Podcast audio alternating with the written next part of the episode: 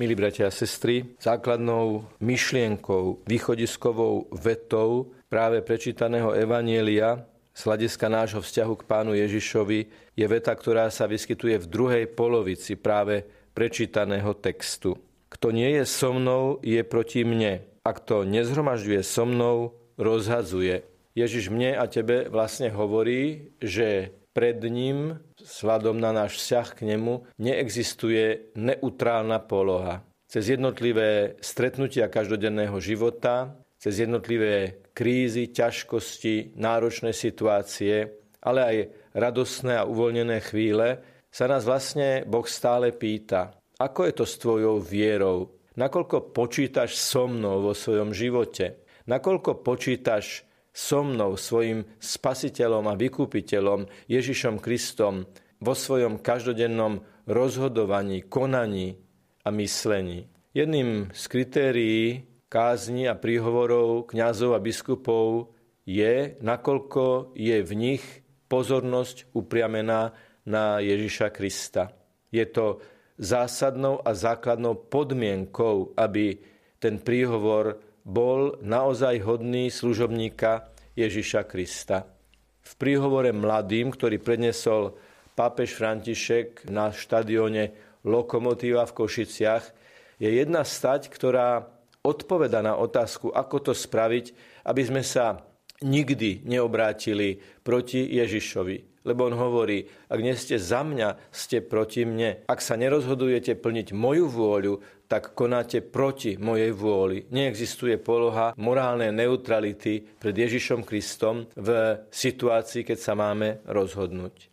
Pápež František v tom svojom príhovore mladým ľuďom, ktorí majú celý život pred sebou a potrebujú nejaký pevný a jasný bod, im povedal, že tým pevným a jasným bodom je Ježiš Kristus a celé to postavil na slove objať. Aj preto, že objatie je jedno z najhlbších vyjadrení vzájomnej blízkosti. Nechať sa objať a objať. V tom úryvku, ktorý vám prečítam, sa slovo objať vyskytuje 5-krát v najrôznejších podobách. Nechajme sa teda objať Ježišom, povedal pápež František a pokračoval. Pretože keď objímeme Ježiša, znova dostávame nádej. Nemôžeme objať samotný kríž, bolesť nikoho nespasí. To, čo premieňa bolesť, je láska. Kríž teda objímame spolu s Ježišom, nikdy nie sami. Ak objímame Ježiša, znovu sa rodí radosť.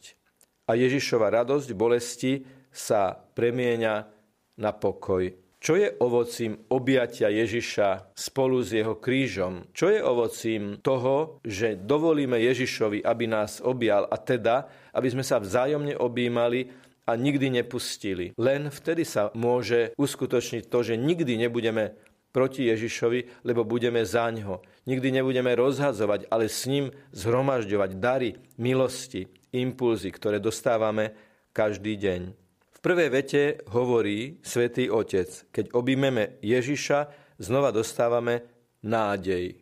Koľko beznádeje je v dnešnom živote?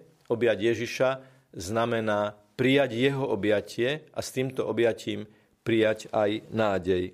Ďalej, kríž objímame spolu s Ježišom, nikdy nie sme sami. To je ďalšia dimenzia tej nádeje.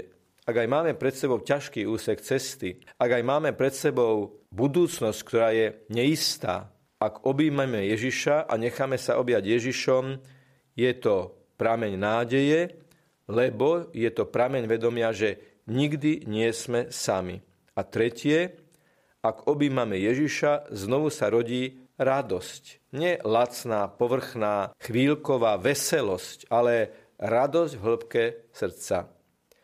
Tak, milí bratia a sestry, aj v tom dnešnom duchovnom svetom prijímaní, dnes aj na základe slov dnešného Evanjelia i povzbudení Svätého Otca môžeme prežiť ako dvojnásobné objatie.